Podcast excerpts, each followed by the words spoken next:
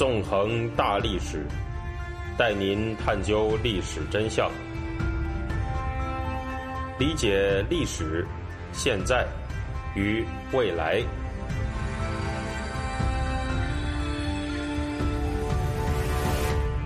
大家好，欢迎大家呢收听《纵横大历史》，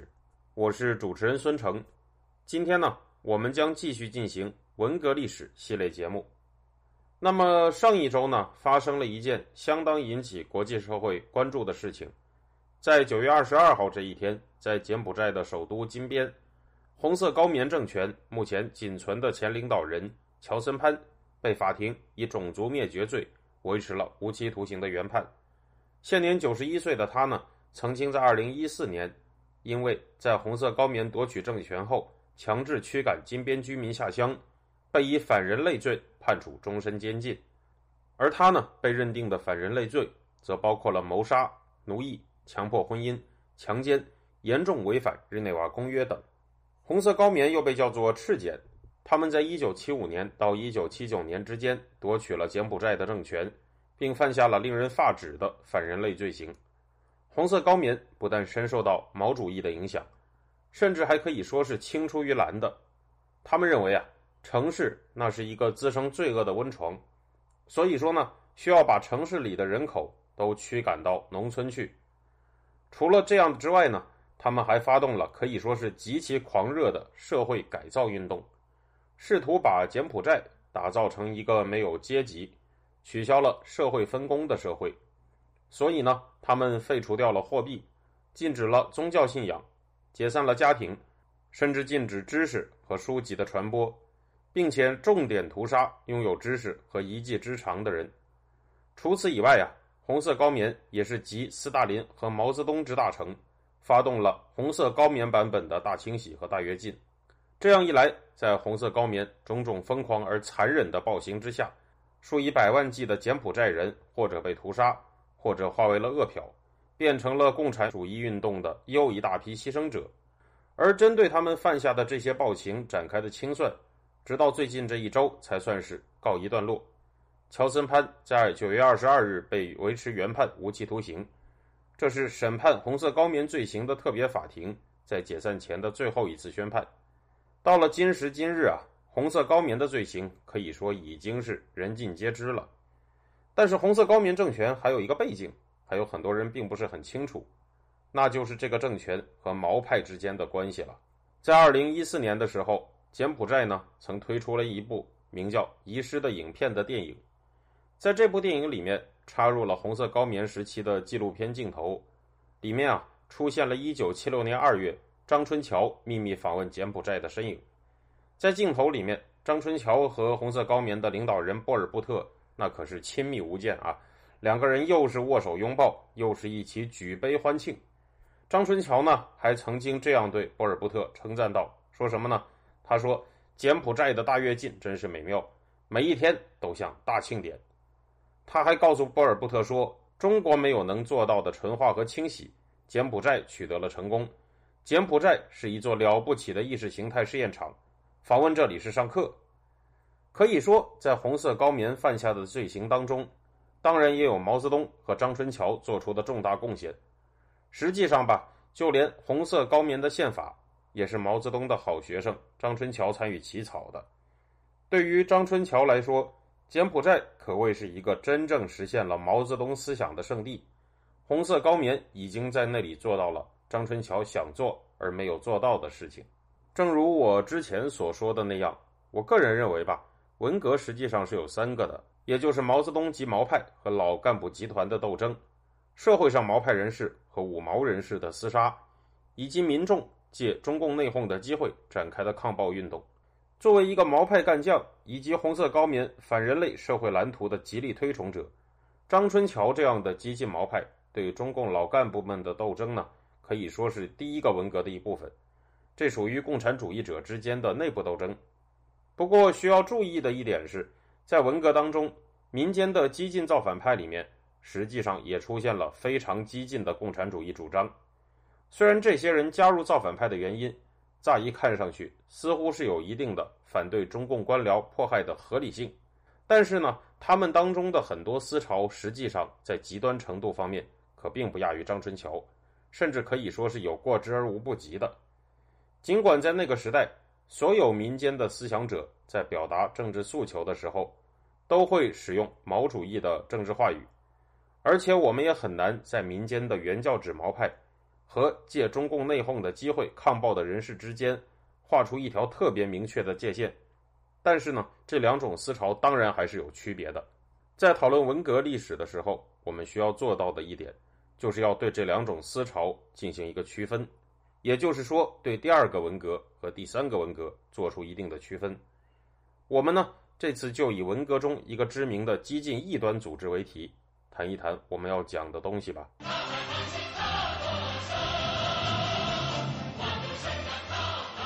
我们现在放的这首歌呢，叫做《大海航行靠舵手》，这是一首非常有名的文革歌曲，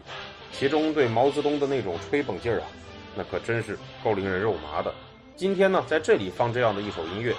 实际上呢，也是作为一个衬托，让大家感受一下这种极端毛派的精神世界。那么，在湖北的文革历史上，存在过一个大名鼎鼎的异端组织，叫做北绝洋。所谓北绝洋，它是一个简称。它的全称则是非常的长，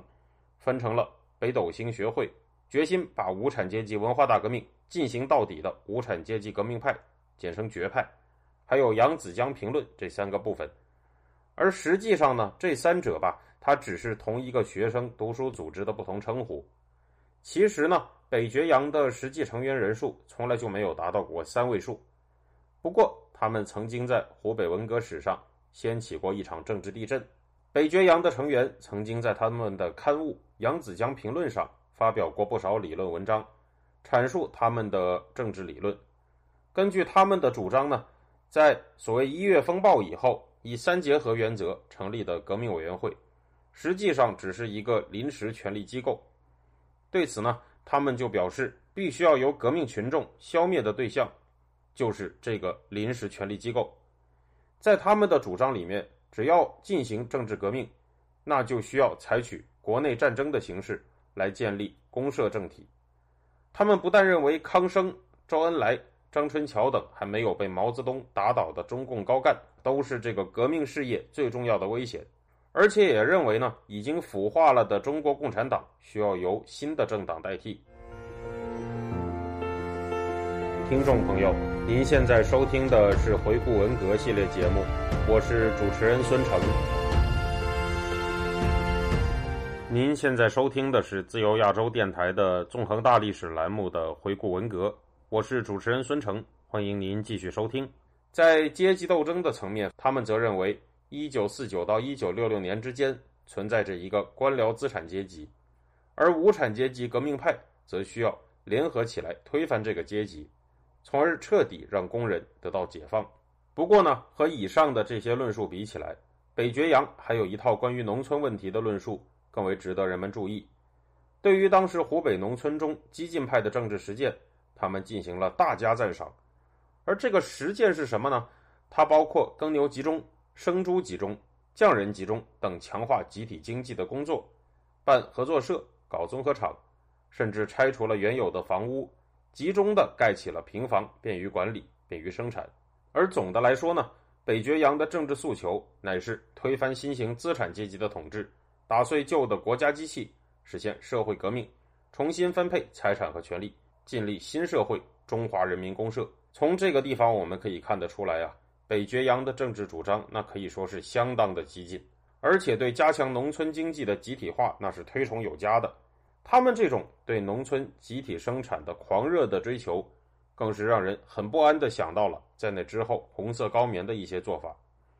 要知道啊，红色高棉的做法正是张春桥所说的中国没能做到的纯化和清洗。而这一个在张春桥看来，中国本应该做到的那种纯化和清洗，如果追溯到源头，正是毛泽东在文革前夕写下的那篇五七指示中所描绘出来的社会蓝图。在这里呢，我们需要再回顾一下毛泽东在他的五七指示里面都说了些什么。那么，在五七指示里面，毛泽东曾经提出过一个人的社会分工模糊化，而且趋于消亡的社会蓝图。在这个社会蓝图里面呢，军民要永远打成一片，军人的军学、军农、军工、军民这几项都可以兼起来。除了这个之外呢，工人、农民、学生、商业、服务行业、党政机关工作人员也要变成这个样子。比方说啊，工人要以工为主，也要兼学军事、政治、文化；学生呢，不但学文。也要学工、学农、学军，而在文革开始以后，社会上则出现了一段描绘所谓新型劳动者的话，叫做“扛起锄头会种地，拿起工具能做人，抓起笔杆会写文章”。在这个社会里面，除了作为老大哥的毛泽东比其他人要更平等之外，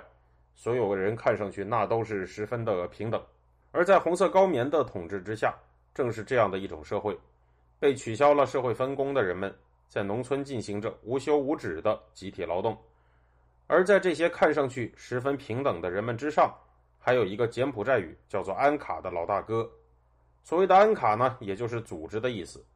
在这个组织之下，人们不但呢没有自己的隐私和财产，甚至没有自己真正的意志，每个人都变成了集体的一部分。在安卡的亲切关怀照料下。人们据说推翻了旧有的压迫者，变得前所未有的平等，但实际上呢，人们只是平等的一同走向饿死，走向毁灭。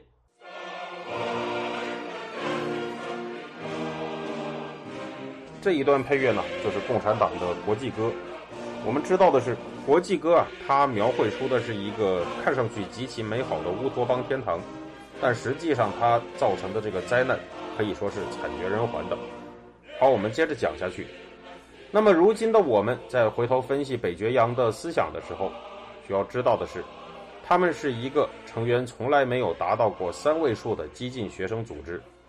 所以呢，也不能说他们真的就有红色高棉那样的能力，能够真的建立出一个经过什么纯化和清洗的社会。但是，他们所描绘的那种社会蓝图，如果果真成真的话，那么它出现的结果呀，恐怕不会是什么理想社会。从一九六八年春夏开始呢，北绝洋遭到了当局的残酷镇压，而且当局的这种镇压行动迅速的就扩大成了一场大量罗织无辜者的清洗行动，把数以万计的人定性成了北绝洋。当局的这种大规模镇压行动，从任何意义上来讲，那当然都是非常残酷和应当被抨击的。但是呢，我们也不能非黑即白的，简单的就把一个抗暴的标签贴在。北绝洋的核心成员身上，他们和当局的矛盾呢，可以说是展示了第二个文革的很多特点，也就是民间毛派人士和当局及其支持者的斗争这种特点。这种斗争的双方呢，都是共产主义体制的强力拥护者。事实上呢，在文革的异端思想里面，北决洋这样的激进共产主义者并不是个例，在他们之外呢，还有一批持有相似观点的人。那么在那个时代，比如说有上海的全向东、湖南省务联的杨小凯等等。毕竟啊，在那个年代，直接走向抨击毛泽东，还有整套中共体制的人，并不是那么常见。不过，尽管北决洋提出了激进的共产主义主张，看上去并不反对毛式的共产主义，但他们还是遭到了毛泽东以及干部集团的一致镇压。这是因为毛泽东虽然号召青年学生们起来造干部的反。可却从来没有允许他们发出和他的所谓的伟大战略部署不一样的声音。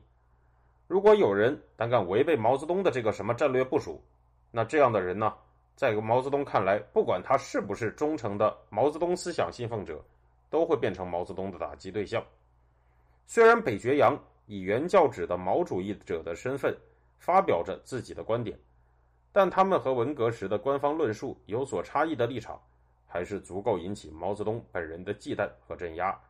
那么，值得追问的问题就是：这些被毛泽东联合干部们镇压的激进共产主义者里面，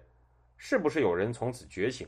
走上了完全不同的一条道路？这样的情况吧，那当然是存在的了。在下一讲当中，我们就会以湖南杨小凯的生平和思想作为一个例子。感谢大家，我们这周呢就到这里，下周再见。